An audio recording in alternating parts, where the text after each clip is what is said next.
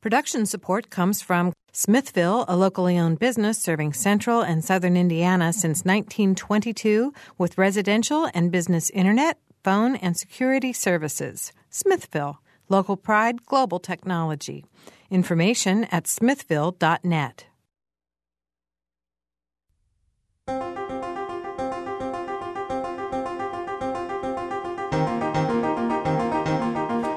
Welcome to Noon Edition. I'm Bob Zaltsberg, editor of the Herald Times, along with co host Mary Catherine Carmichael. And today we're going to talk about the 20th anniversary of the Americans with Disabilities Act. Joining us in the studio are three guests. We have with us Barbara Salisbury, who is the Monroe County Outreach Coordinator with the Southern, Indi- Southern Indiana Center for Independent Living and also a member of the city's Council for Community Accessibility. We have Brad Galen, who is the Senior Director of Human Resources and Corporate Compliance at Stonebelt Arc Incorporated. And Bloomington psychologist Don Weller is also here with us today. You can join us on the program by calling 855 0811 or 1 877 285 9348. Our website is wfiu.org slash noon edition. Welcome to everybody. Thank, Thank you. you. Thank, thanks for being here with us. On this hot, hot day. It's very hot day. you really had to want to be here to be here That's today. But it's cool in here. Yeah. Have to shovel sunshine. I should. Uh, I, I, wanted to, to, start out just by giving a little bit of background. Um, the American with Disabilities Act, the ADA, was passed July 26, 1990. That'll be 20 years ago Monday, mm-hmm. this upcoming mm-hmm. Monday. Became effective on January 26, 1992. The ADA is a landmark federal legislation that opens up services and employment opportunities to the 43 million Americans with disabilities. The, the law was written in an effort to strike a balance between the reasonable accommodation of citizens' needs and the capacity of private and public entities to respond and respond quickly to what was needed. Uh, it's intended to eliminate illegal discrimination and to level the playing field for people who have disabilities. So that was the intent of the law. Do y'all want to give it a grade here 20 years later? Don? As an individual with a disability, I, have benefited greatly. I had an uh, accident uh, right when George Bush signed this in, so hmm. um, I'm a newbie that's benefited um, from the ADA. Mm-hmm. Um, access, uh, rehabilitation services, um, I've been pretty fortunate. In my work, though, I've seen some issues where individuals with uh, mental health issues, developmental disabilities, uh, sometimes uh, don't always get full access to the law. You mm-hmm. certainly have to be able to be an advocate and understand the workings of the law to get full benefit from it. Mm-hmm. Barbara, what kind of grade would you give it? I guess it depends on the, the systems issue you're talking about, but but I mean I've benefited from it. I in my job I use a lot of accessible technologies on my computer, and I, I couldn't do my job without it, and mm-hmm. without all those um, softwares and hardwares that, that have been developed. So it's made em- uh, employment uh, for people with disabilities, and particularly people with vision impairments, and all those computer access uh, availabilities to those um, as far as people with disabilities and vision impairments in, in particular, like myself, employment is still a ways to go. You, we still have some uh, hurdles to leap, but you know the ADA gave us that springboard, and there's other pieces of legislation that are even now before Congress that are going to benefit um, people with disabilities, particularly those with vision impairments and um, those with hearing disabilities. So um, that have to do with, uh, and this particular legislation I'm thinking about has to do with um, accessible, making telecommunications and video uh, services more accessible. So, and that's supposed to be signed hopefully within the next couple of weeks in honor of the ADA mm-hmm. and the celebration of the the ADA. You know, I, uh, before I go to Brad, I want to mention I, in some of my research, I, I noticed that the law itself is made up of, of five titles, they call them. And you mentioned te- telecommunications. That's the fourth title in the, the original law that was written. So, mm-hmm. telecommunications devices and services for hearing and speech impaired and, and mm-hmm. visually impaired is certainly one of the key elements, and it may be one that's they're a little, that is a little further behind. Well, this this particular is HR thirty one hundred one, and that's what it's called in the House anyway, and that It's just it's going to update the the telecommunication bill of 1934 to come in line with the language of the ADA and and um, and and further people's that, that people that don't hear well and people that have of low vision to be able to access all the wide range of telecommunications that's out there and really isn't very accessible at this point. So that's a step forward, and uh, and and really that's that's coming out of the ADA. Mm-hmm. So, yeah. Brad, I wanted to give you a chance to answer that. Could you give it a grade? How how well are we doing? I think it's a mixed bag. It certainly has opened up more doors, both literally and figuratively. I think in, in that case. The, on the employment a- aspect, though, percentage wise, when we look at it, really the same number of people with disabilities are still struggling to find employment today as they were in 1990. So, although it's opened more doors, they still aren't completely open. I think it's really opened the eyes of our society to physical accessibility and those kind of things. I think mm-hmm. those areas are improving but you get the area, as Barbara was just saying, about telecommunications, the heavy reliance we are as a society now on email and web based programmings. Mm-hmm. And you have closed captioning on, on televisions, but if you go to watch a live web stream of something, um, I, I just heard an example last night of the Indiana House. They're in proceedings. You can watch it online. There's not an option to close caption it for individuals who may be hearing impaired. So Mm-hmm. it's opened some doors. There's still a long way to go, though. and with the communications and the telecommunication, I can tell you how many times in, in traveling by myself and going into a hotel room and I couldn't even operate the television. You know, mm-hmm. there, I mean that's a very simplistic example, but um, and so if there's any emergency systems thing, anything going on that I needed to know, I wouldn't have been able to turn the TV on to find out. And once I turned it on, I may not have known anyway because it may be scrolled rather than announced.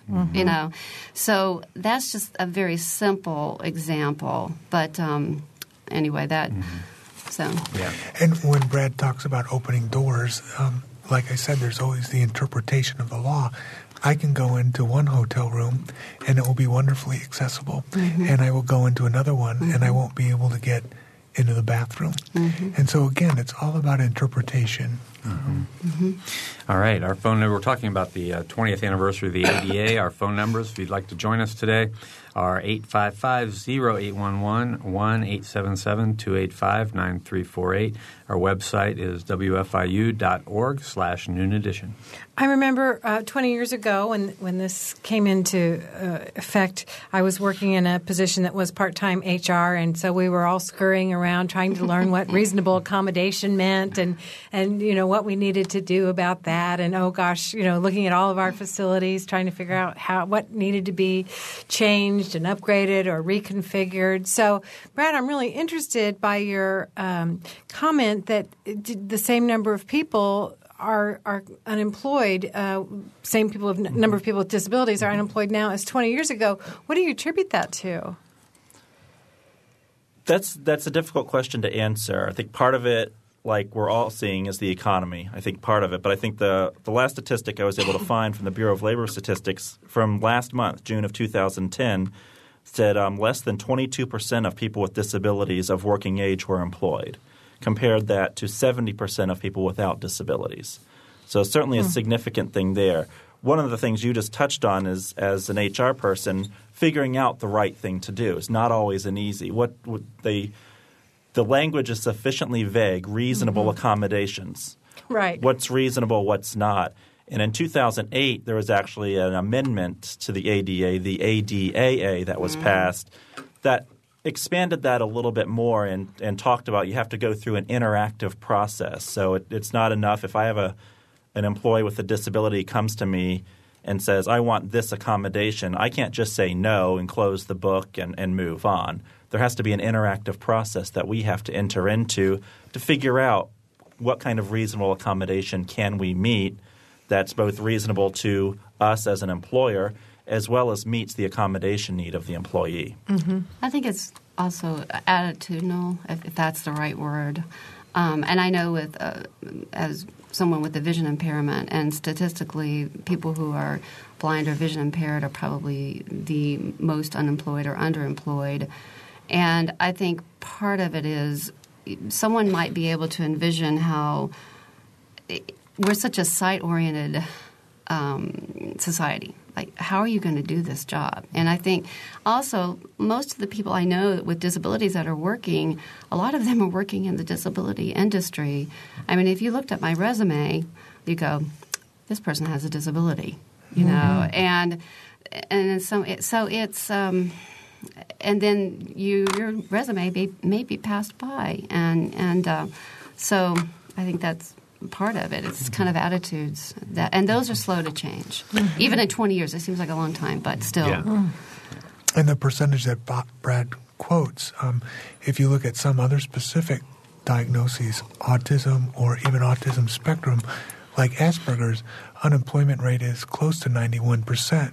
And in many instances, these are very capable individuals who just have mm-hmm. some awkward quirkiness in terms of the way mm-hmm. that they mm-hmm. interact or poor executive functioning skills. So, as you look at certain populations within disability, folks with cognitive disabilities often are not in real challenging jobs. Mm-hmm. And Stonebelt in the community does as well as they do, to, so does Options. But still, um, their workshop right now is probably not working at a full capacity in terms of just the economy is not allowing for the work to be at the workshop. Mm-hmm. All right, we have a phone call, and it's our state representative, Peggy Welch. Peggy? Hi, guys. Hi, Peggy. Peggy. Um, out running errands, and I'm so glad I'm catching the show because I'm real interested in this. I've had the privilege of working on legislation on a couple of different things, the Medicaid buy-in program, and then also working on legislation to make sure that at least what Indiana state government is to be accessible. But these pieces of the legislation are several years old now. My question to y'all, and, and you, somebody just made reference to, we do live stream and we also have archived um, different proceedings that we have, committee meetings and our commission meetings. Uh, you need to bring us up to speed to make sure that we are using the best software to make sure that what we are providing is accessible. So I guess my question is, what do we need to be doing to get up to speed um, and have the, the pieces of legislation which others and I have worked on is Indiana government accessible as it's to be? And one of the things we specifically worked on was the telecommunications. Okay. Barbara? That's a good question. um, it, it is, and I have to admit, I, I have just begun to work uh, with the web, and I can't say that I'm extremely savvy, but I am learning, and I'm starting to explore around and do research on different things, and a lot of, a lot on bills and, and things like that, because that's what I work with a lot. And it is very frustrating to uh, go to a website that's supposed to be accessible, and it isn't. And, and so, um, so as far as I can't tell you what softwares can be, but there are lots of people that can, and I mean that's a whole industry of its own is accessible technologies, and uh, your average computer person would not be able to probably, but but you know there's Crossroads. And uh, well, we used to have the Attain program that was so good and, and helping. You know, they they were real leaders in helping us in government, at least working with me, mm-hmm. on these pieces of legislation, so that things we were more accessible. But I feel like maybe we we haven't been focused on that on that well enough in the last few years. So that's why I'm I'm kind of glad to hear this, but I also need to be brought up to speed. Yeah, and and a lot of times I'll go to a website and it'll say mouse over and these, I mean, these are things because I'm working with a screen reader that reads everything that's on the screen. So you know, uh-huh. I'm not looking at it; I'm listening, and it'll say mouse over. Well, I can't click that link because uh-huh. I don't use a mouse. In fact, the yeah. mouse on my computer is disabled. You know, uh-huh. so, so that nobody can use my computer, yeah.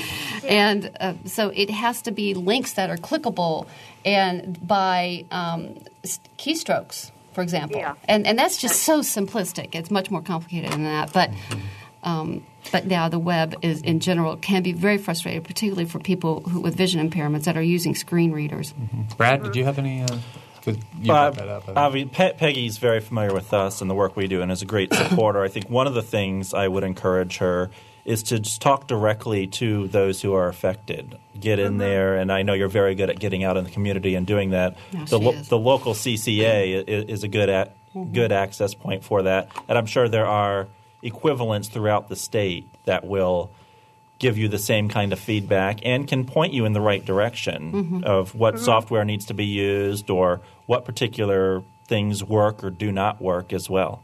Mm-hmm. Easter Well, Seals Project Action. Well, thanks very much, and, and I would appreciate y'all following up with me too. Um, I know Barbara's been at the State House and has done some lobbying on, on different issues, but um, I, I would really appreciate some, some follow up and feedback with me and see what we can do to make sure we bring things up to speed. Okay. Thank you. Thanks. Thanks, Peggy. Thanks, guys. All right. That was Peggy Welch, our state representative. Uh, if you have a question or comment, phone us at 855 0811 877 285 9348. And the website is wfiu.org slash noon edition. You guys were talking uh, before we took the call about attitudes. And, you know, I, I think you can't necessarily legislate attitudes. So, in this last 20 years, have you seen um, you know, ha, uh, have there been shifts? And, and Barbara, uh, from your perspective, have have people uh, have the attitudes toward people with disabilities improved in general? Oh yeah. oh yeah. I mean, they've improved. There's no doubt about that. And and I, I heard an example yesterday. I was at the ADA summit up in Indianapolis, and I heard an example given, and I thought it was a really good one. When the ADA was first came on the scene, uh, you know, people were sitting in seminars and workshops, and everybody had their arms crossed and their legs crossed. It was like. You want us to do what? You know, and and now they're their arms are uncrossed and their legs are uncrossed, and they're more op- they're more open. It's more mm-hmm. like not we have to do that. It's more like w- how do we make this work? Mm-hmm. So the, the the questions have shifted and become more positive.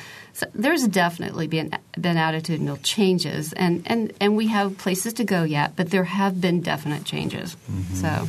I think you see a questioning shift as well.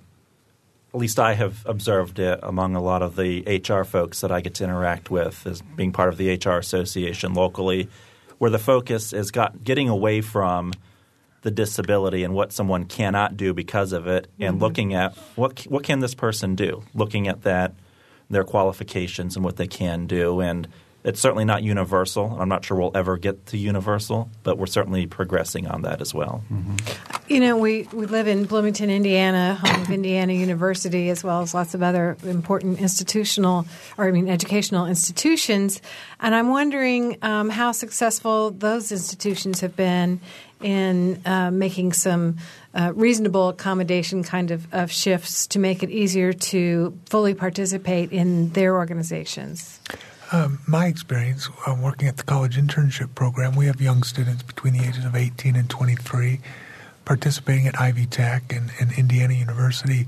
Ivy Tech is, is wonderfully accessible. They have a great disability support center out there, uh, making accommodations, um, extra time, note takers, all kinds of sort of things. And so I think at the uh, community college level, it's, it's pretty accessible.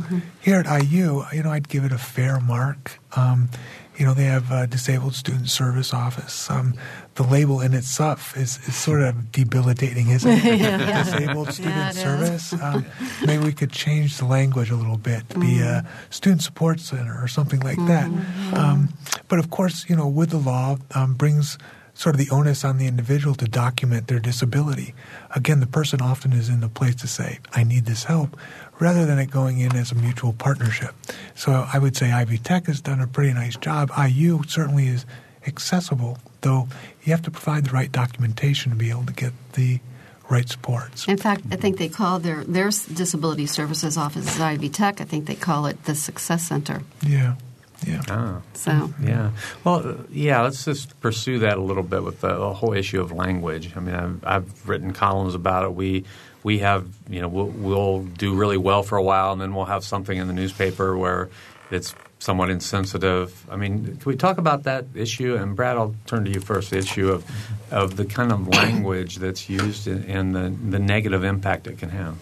We, we certainly encourage what's called person first language. So you describe the person first, And I'm I take it from a perspective where if the disability doesn't matter, you don't talk about it. So for for a long time, I would talk about someone I work with and would help me do orientation and everything, and what a great help she was. And I would always talk about her in a very positive light. And a friend of mine came to see me at work, and I introduced my friend to this person who is a client of ours who has a disability. Never once did I mention her disability because he told me after, I didn't know that person was one of your clients. I thought it was one of your staff.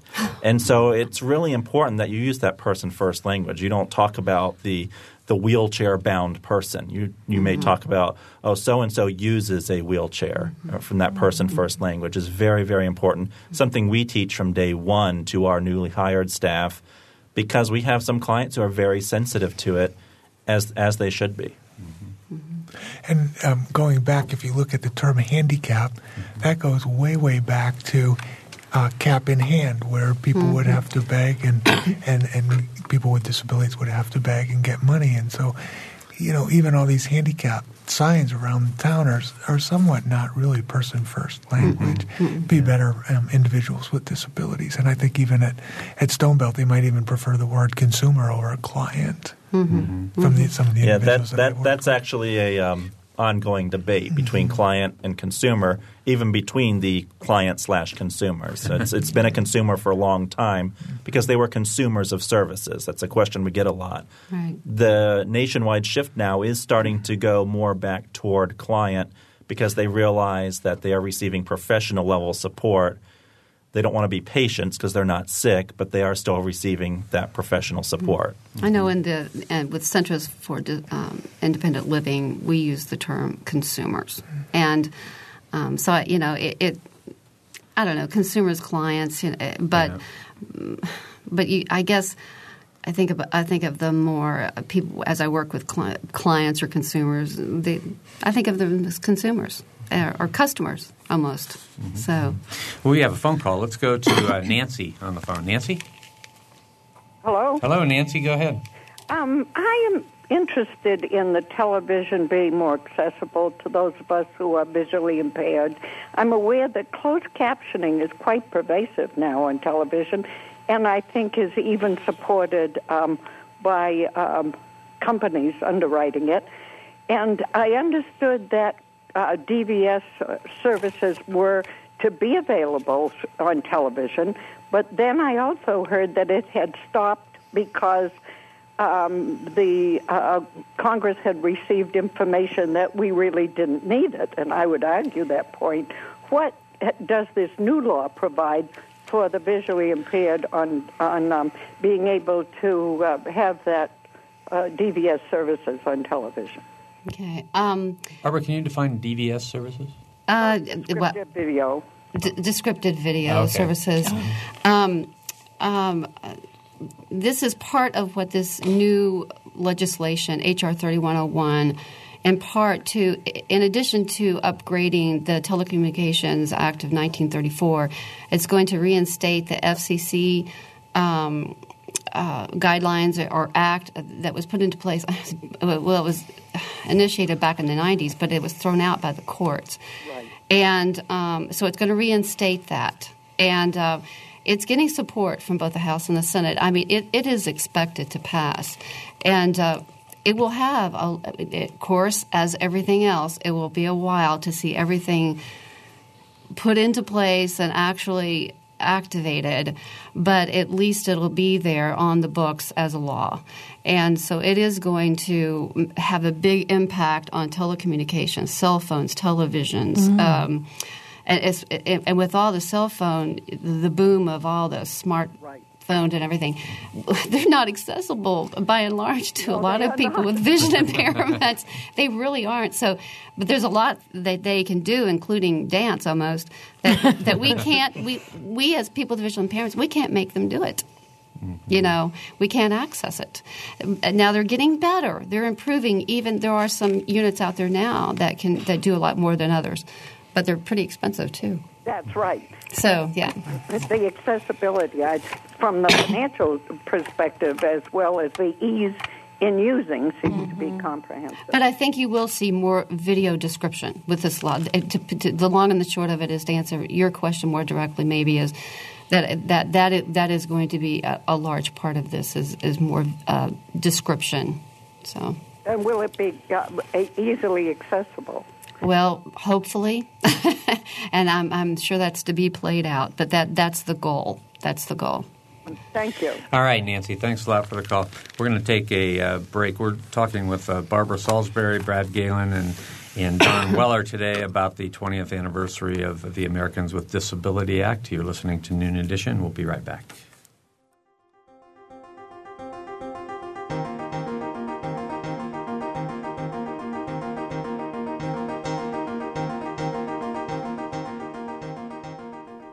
This is Noon Edition on WFIU. Production support comes from Smithville Telephone. Information at smithville.net. You can take WFIU programs with you by downloading our podcasts directly to your computer, iPod, or portable player. Programs like Noon Edition, Ask the Mayor and Harmonia, or short features like Kinsey Confidential, the Ether Game musical mini quiz, as well as play and opera reviews are all available on demand. Find out more at WFIU.org. And have you heard WFIU's news features? On Mondays, Wednesdays, and Fridays, the WFIU news team brings you expanded and in-depth reports on topics affecting South Central Indiana. Listen at 8:33 a.m., 11:55 a.m., and 5:45 p.m. to catch that day's feature. They're also archived on our website, wfiu.org. Welcome back to Noon Edition. I'm Bob Zaltsberg along with Mary Catherine Carmichael, and we're talking about the 20th anniversary of the Americans with Disabilities Act.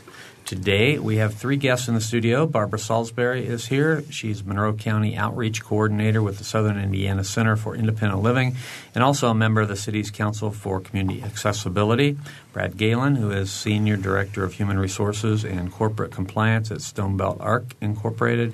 And Bloomington psychologist Don Weller is here as well. If you have questions or comments, phone us at 855-0811 or 1-877-285-9348. And our website is wfiu.org slash noon edition. Okay, so this 20th anniversary is not going by without a little hoopla, I understand. Barbara, did you have some information about an event coming up? Yeah, sure.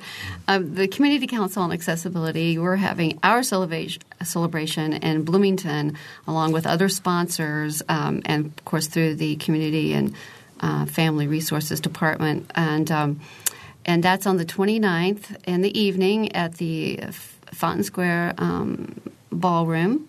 We're having a jazz uh, or uh, boogie woogie blues pianist. Uh, uh, Pennock is her last name, Liz Pennock, Liz. and um, and her husband, Dr. Blues, and and um, and it's going to be some there are art displays, and we have a poster contest, and um, it, it's it's going to be a great evening. It starts at 6 o'clock at Right. Fountain Square Ballroom. and a, and a cash beverage bar and hors d'oeuvres. So we're really excited about that. And of course, there's a big celebration in Indy on Monday that uh, Indiana Institute on Disability and Community, along with the Governor's Planning Council, is sponsoring, and that one is a, a big ordeal down at um, the Arts uh, Garden in Indy from 10:30 to 1:30, and, and they're going to have a freedom bell ringing ceremony and a cutting of a cake and uh, birthday cake, 20 year birthday cake for the anniversary. So it's it's there's a lot going on. So I know one of the things that the Institute they were looking for and asked us as providers to find people who were born on July 26th. That optimally on 1990, we didn't have anyone born in 1990, but we had a couple of people we were able to get them in touch with so they could be part of that kind of birthday celebration as well. That's very cool. yeah. yeah. All right. I wanted to go back to uh, um, a couple of issues. One, Barbara, you just moved back to Indiana a couple years ago, you said, and Uh, you were working in Virginia as a systems advocate in transportation, and wanted to talk about the issue of transportation and how, you know, how m- much of a problem that is, how how um, how much progress we've made there with the ADA.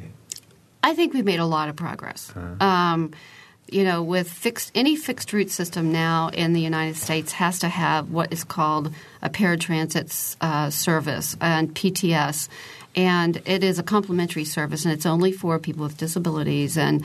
And, and there's a lot of complexities with the way paratransit works. And here in Bloomington, we call our paratransit BT Access and but it is there and it wasn't there before and um, and it's it's working it out its issues but nationwide but it, it's ongoing and uh, it's improved a lot um, but transportation is more than transit, and this is a, a big thing for me because pedestrian issues are you got to get from point A to point B mm-hmm. in order to catch the bus, mm-hmm. and that is a huge issue. And that goes to planning and development and long range transportation. And so um, I would really love to see people with disabilities involved on a long range in the planning and development stages where where things happen and because then you get something passed 20 years down the road and you find out uh, or something is ready to be implemented and um, it, it's not accessible mm. you know and so and I'm sure Don can speak to um, some of the pedestrian issues too. Well, one thing I was going to raise about BT Access, as wonderful as it is, um, there's a 19 page application that you have to fill out oh, yeah. to be able to have mm-hmm. access to that. Mm-hmm. And it might take four to six weeks for that application to be reviewed. It's very intrusive. And so, um, you know, that's again, you know, you have a disability. It's pretty obvious. I'm a guy with a wheelchair. Um, yet I need to fill out a long application that says I qualify as an individual with a disability. And so that's where the law is fantastic. And at the same time, you need to, you know, dot your I's and cross your T's to be able to get on the bus. Mm-hmm. Um, it doesn't make a lot of sense. Yeah, that, that seems pretty amazing to me that yeah. you'd have a 19 page application. Now, maybe I'm, I'm fudging on a, on a page or two, but it is a long You're only fudging two pages. and, and, then on top of that, you need to go to your doctor to have your doctor sign it mm-hmm. to That's authorize convenient. things. And so, You're going to take the bus? Uh, no, I'd take my wheelchair probably. but but and I don't want to sound you know unappreciative. I mean, it's a fabulous. Oh, it is. It's a fabulous service, though. Um, to, to go through so much to be able to access it. Mm-hmm. Um, well, at what point does accessibility mean sort of a pain in the butt, and I'll just mm-hmm. figure it out myself? And, and, and the bus system is accessible. I mean, the buses are accessible, mm-hmm. but then ped- if you can't get to the bus, then you know, I'm, I'm, talking about fixed route is, sure. is, accessible.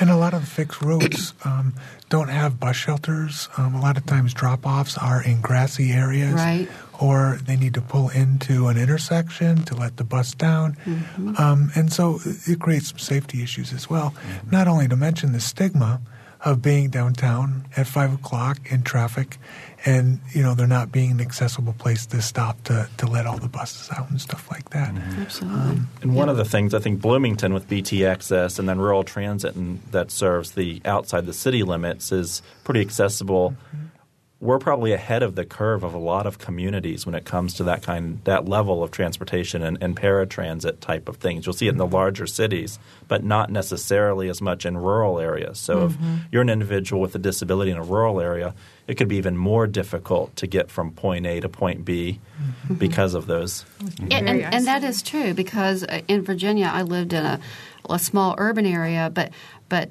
all these surrounding areas that butted right up against the city were not accessible. I mean, you could cross city county city urban um, city county lines and not even know it in, in a vehicle. But if you didn't drive a vehicle, you couldn't cross that line, and because there was no rural transit, hmm. so we are ahead of the the game in this area. So um, that's to our benefit here. So, what about the new bus station? Have you had any? Uh, have, have, have, you had an opportunity to have any uh, input on the planning stages for that? We will. Um, actually, the the B Coat, which is the Bloomington Council on Accessible Transportation uh, meeting, was scheduled to meet uh, well just a couple weeks ago in July, but we was postponed because the around the first of August, the architect is supposed to be in town and is going to meet with BCOAT, so or with the Bloomington Council on Accessible Transportation. So if you're if you're someone with a disability or you have an interest in accessibility issues as a, uh, with this new transfer point, then you know call BT and have them let you know when that meeting's going to be. I'm not sure when it's going to be scheduled yet. Okay, we have a phone call. Let's go to Deborah on the phone. Deborah? Hi, thanks for having a program like this. Um, I, I am a healthcare worker, and I um, work with someone who has MS. And her husband, um, and there's um, bladder. Sorry about that. There's bladder problems with the um, with that disease, and so whenever they want to go out, and she's um, oh, I wish there wasn't another call, call coming in on my phone. Um, there, whenever there's um, a need to go out, they have to sneak out a visit maybe for an hour and a half into town because she'll have to come right back here to use the, you know, the commode. And it's because the um, the um, handicapped ex- uh, bathrooms don't have anything to lean up against in the back. None of them do, not even in doctors' offices. Mm-hmm. So they she can't hold herself up against that, mm-hmm. and it's hard for him to hold her up. Mm-hmm. And so they just don't use it for the past 10 years. Wow, well, I hope they raise the issue to oh, the yeah. different businesses that they go to. Mm-hmm. Um, I found in Bloomington businesses to be really accessible. The old Joseph Shoe Repair place, for the longest time, wasn't accessible. Um, and before he passed on, you know, we worked really hard to at least make a landing so you could get inside um, and not do your business out on the um, the sidewalk. Mm-hmm. So I'd encourage that person or those those folks to talk to the businesses. Oh, absolutely. And and, and I love the introduction. You see this now um, in different places, particularly in Bloomington. I didn't see it as much in, in Virginia, but the the family restrooms, mm-hmm. the unisex restrooms, they're great you know, so that your your partner can go in and help you mm-hmm. if you need help. And and the university doesn't have it either, and they like to go to concerts, mm-hmm, so they mm-hmm. can't. You know, she can't lean back against anything. You know, yeah. that's the problem. Mm-hmm. But yeah.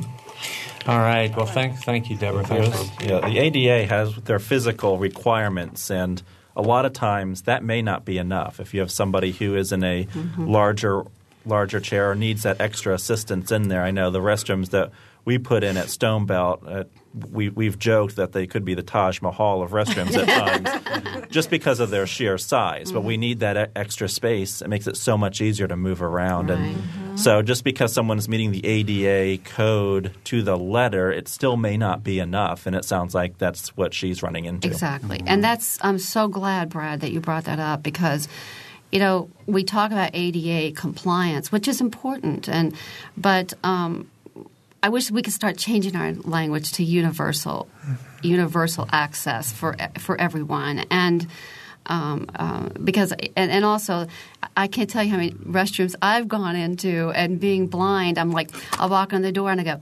okay, where is it? You know, because it, every bathroom is designed differently, yeah. so it's you know it's it, you know, my husband's opened the door and said, "Are you lost?" I'm like, "Shut the door, please." well, but anyway, we're, we're an aging population too, and so exactly. Um, the chances of, of healthy people that are in their 40s needing to use universal design when they're in their 80s is very likely. And exactly. so, really, as a, a, caring society, it just makes a lot of sense. That is exactly the point I was going to bring up. I'm thinking with all the aging baby boomers, I mean, and then we've had other guests on the show who have pointed out that we're really all only temporarily abled, exactly. and that this need, mm-hmm. you know, for our, in our own selfish best interests, we need to be more concerned about this. And I think that uh, especially as a, a, baby boomer who has cared for an aging mm-hmm. parent. I mean, you really appreciate it when, as you mentioned, the, the family restroom thing. That's a mm-hmm. big deal. Mm-hmm. So mm-hmm. It, it's just a tiny little snapshot or glimpse into what I'm sure are ongoing challenges every day for millions of folks out there. Oh, yeah. Well, Don, I wanted to ask you. I mean, you mentioned you used the word newbie before that you had, had an accident, and and I, you know I from your perspective, I mean, how how have your attitudes changed, and, and what have you learned now that you're mm-hmm. in, you know, you're, you're using a wheelchair now, and uh, were there things that you just used to take? I mean, you took things for granted, I'm sure, that now mm-hmm. you face head on. Um, I guess access mostly. Mm-hmm. Um, I think I'm real fortunate. Um, I've had really positive experiences. Um, that's not to say that there haven't been frustrations. Um. Two weeks ago, my wheelchair broke found a wonderful guy the wheelchair doctor, but still it took a week to get the parts, um, and it ended up costing a whole lot of money. And so, um, I guess my biggest frustration is when something breaks or when I'm going down a, a, sidewalk in Bloomington and it's really uneven or it's very broken up and you know it triggers a spasm and then you know you're sort of all over the place. Mm-hmm. Um, you know, in terms of my changing, um, I think um, after my my accident, I sort of thought of disability as guys in wheelchairs. Uh, but through a master's degree in rehabilitation counseling, I got exposure to all kinds of other disabilities. Um, and they're not always ones that you see or that are visible. Uh, a lot of times they're invisible disabilities, uh, learning disabilities, mental health issues, um, speech difficulties. Um, you know, there's a whole host of things. And so I guess I've just broadened my, my uh, openness. Mm-hmm. And now you said before we uh, went on the show that you work with people at the corrections facility. Uh, yes, work with individuals with chronic mental health issues. Um, mm-hmm. It's actually uh, something that's started by uh, Mr. Salzman and is carried on by Mr. Gaal. Mm-hmm. Uh, the whole initiative is to shorten the stay of individuals with chronic mental health issues mm-hmm. so that they get from corrections into some type of treatment. Mm-hmm. Um, and that's a, a, really unrepresented population. But mm-hmm. every 30 days um, in the prosecutor's office, we're talking about the individuals that, that fit that criteria to, to get them out and, and, and into treatment. Mm-hmm. But that is, as, as you said, a mental health issue is a disability. Very much so. It can be a disability, and, mm-hmm. and uh, mm-hmm. those are other, other folks that need – accommodation. Right? Very much so. Very much so.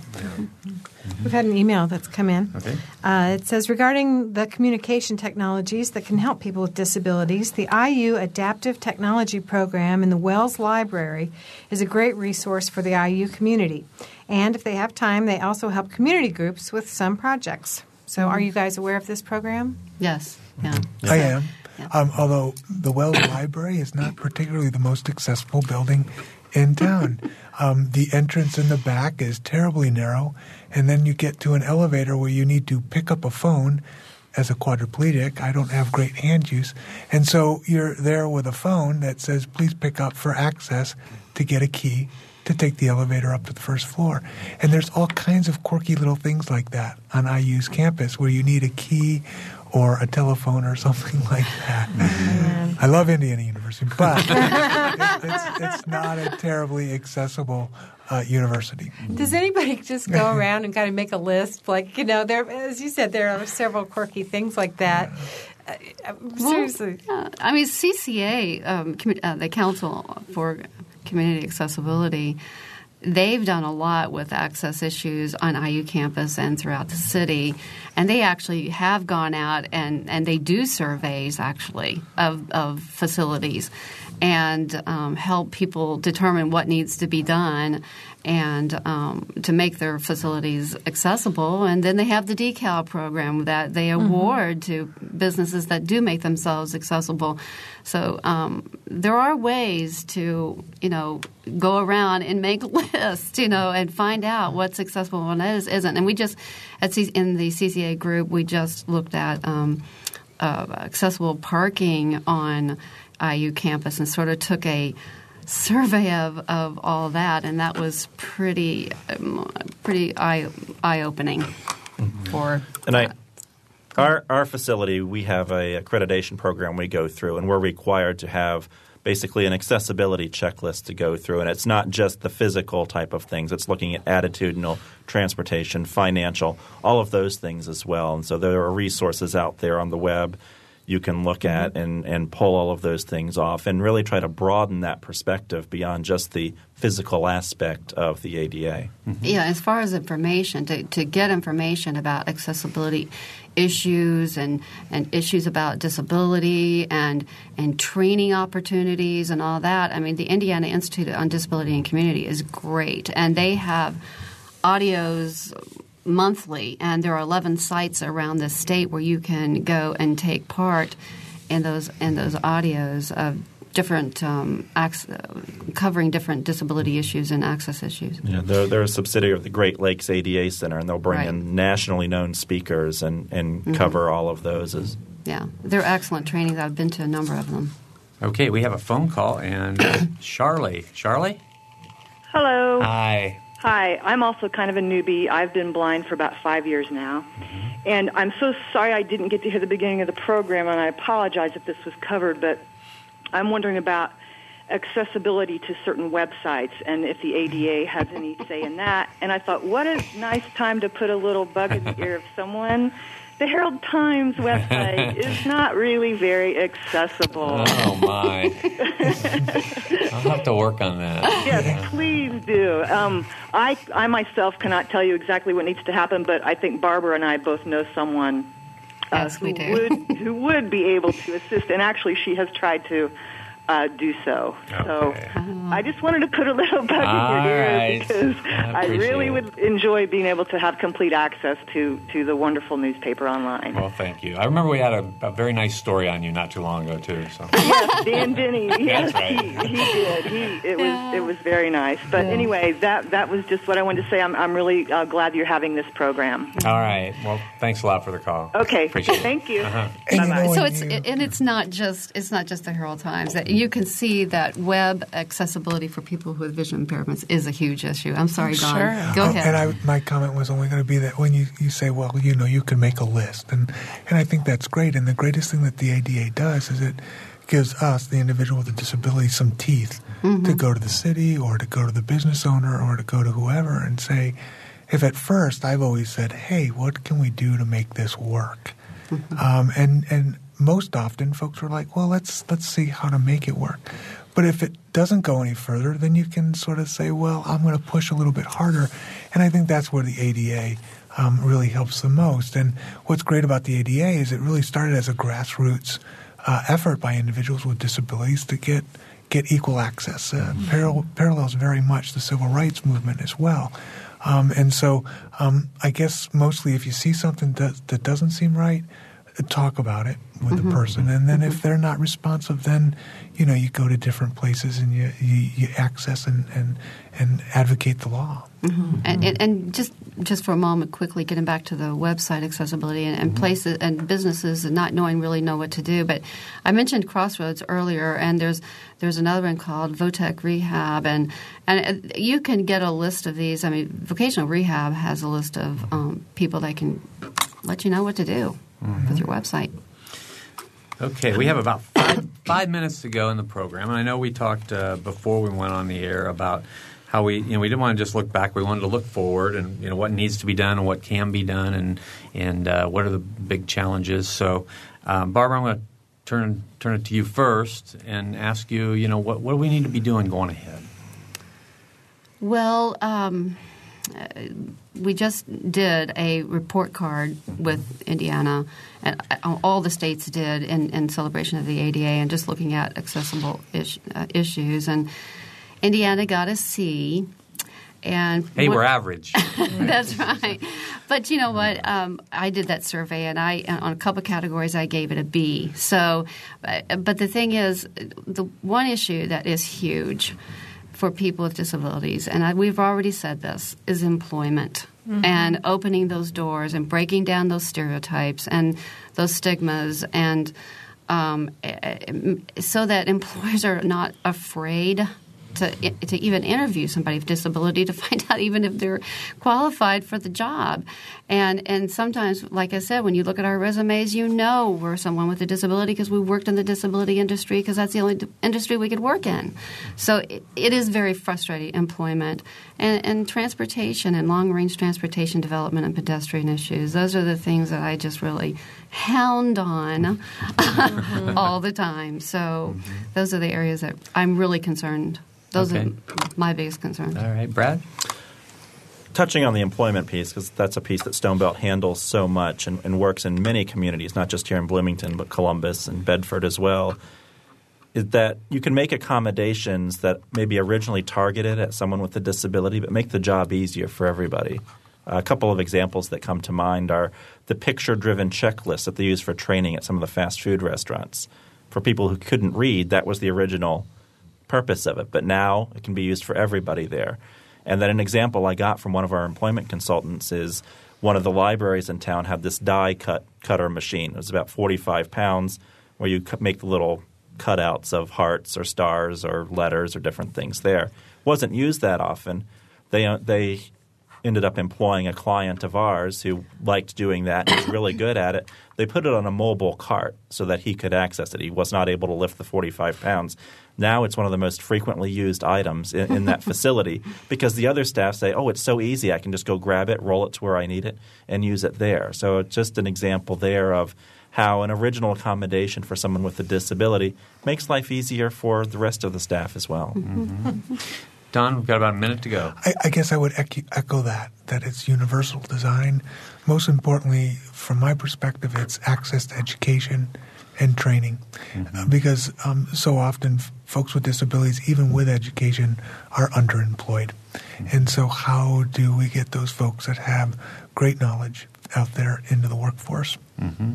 And with uh, the last 30 seconds or so, we have an event coming up. So let's just remind people about the events that are coming up to, to celebrate the the uh, ADA here in Bloomington. Here in Bloomington next Thursday, June 29th at 6 July. p.m. Oh, July. sorry, July 29th at 6 p.m. at the Fountain Square Ballroom. Uh, the ADA celebration with the City of Bloomington and the Council for Community Accessibility with uh, the Boogie Woogie and uh, Liz, Arts displays. arts displays, poster displays. Mm-hmm. There'll be a proclamation from Mayor Kruzan, Yes. I know, as well. It should be a fun time. And the state event? Right. That's it. That's Monday, and uh, with in Indianapolis from 10:30 to 1:30 in the Arts Garden, and and sponsored in part by the Indiana Institute on Disability and Community, and and the Freedom Bell and the cutting of the cake. It's going to be a big deal. All right. Well, thank you all for being here. Uh, Monday is the official 20th anniversary of the Americans with Disability Act. It was July 26, 1990, when that act was passed, and it became effective on January 26, 1992. So thank you all for being here to discuss those 20 years. Uh, we've been talking with Barbara Salisbury, Brad Galen, and Don Weller for Mary Catherine Carmichael, producer Ariana Prothero, and engineer Mike Pashkash. I'm Bob Zaltsberg. Thanks for listening. Thank you.